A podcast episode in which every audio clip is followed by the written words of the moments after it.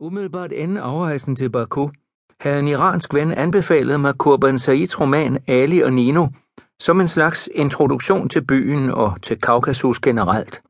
Den var bedre end nogen rejsefører, fik jeg at vide. Jeg havde aldrig hørt om romanen.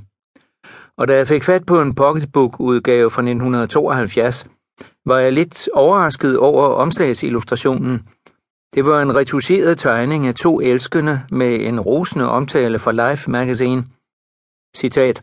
Hvis Kurban Said ikke kan fortrænge Eric Segal fra bestsellerlisten, så er der ingen, der kan.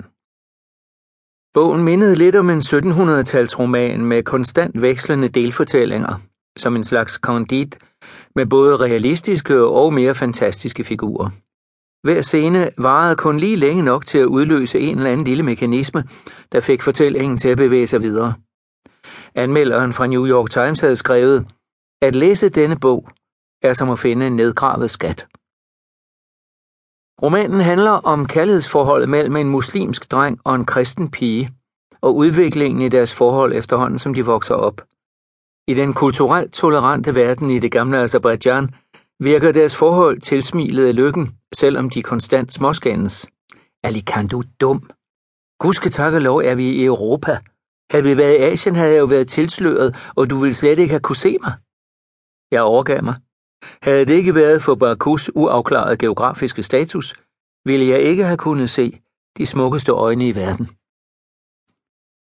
Op gennem historien er Azerbaijan blevet erobret af Alexander den Store, mongolerne, osmanderne og perserne.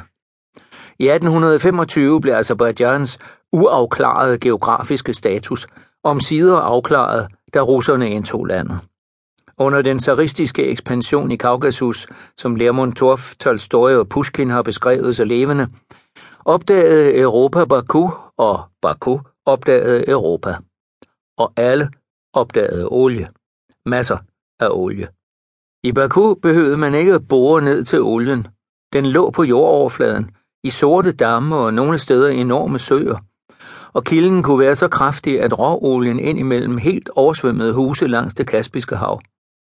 Den muromkransede karavanepost blev centrum for en blomstrende global olieindustri og leverede over halvdelen af verdens samlede forbrug af råolie. Resultatet var en fantastisk 1800-talsby, hvis økonomiske grundlag var oliehandel.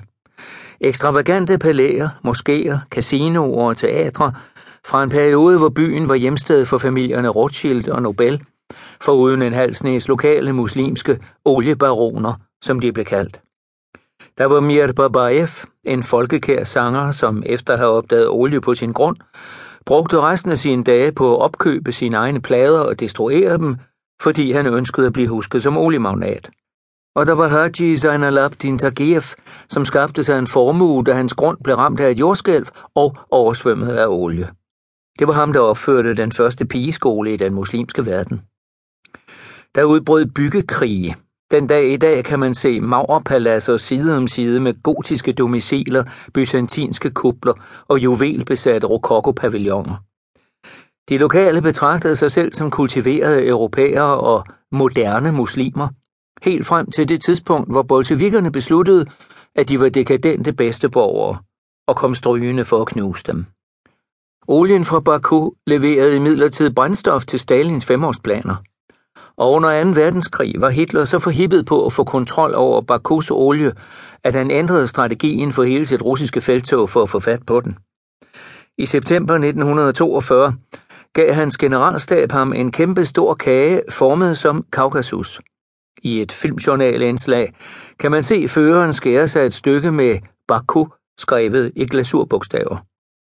Med mindre vi får fat på Baku-olien er krigen tabt, skreg Hitler til en højtstående general, og han valgte at ofre hele den 6. armé ved Stalingrad, frem for at omdirigere en enkelt division fra Kaukasus og lade den komme de omringede tyskere til undsætning.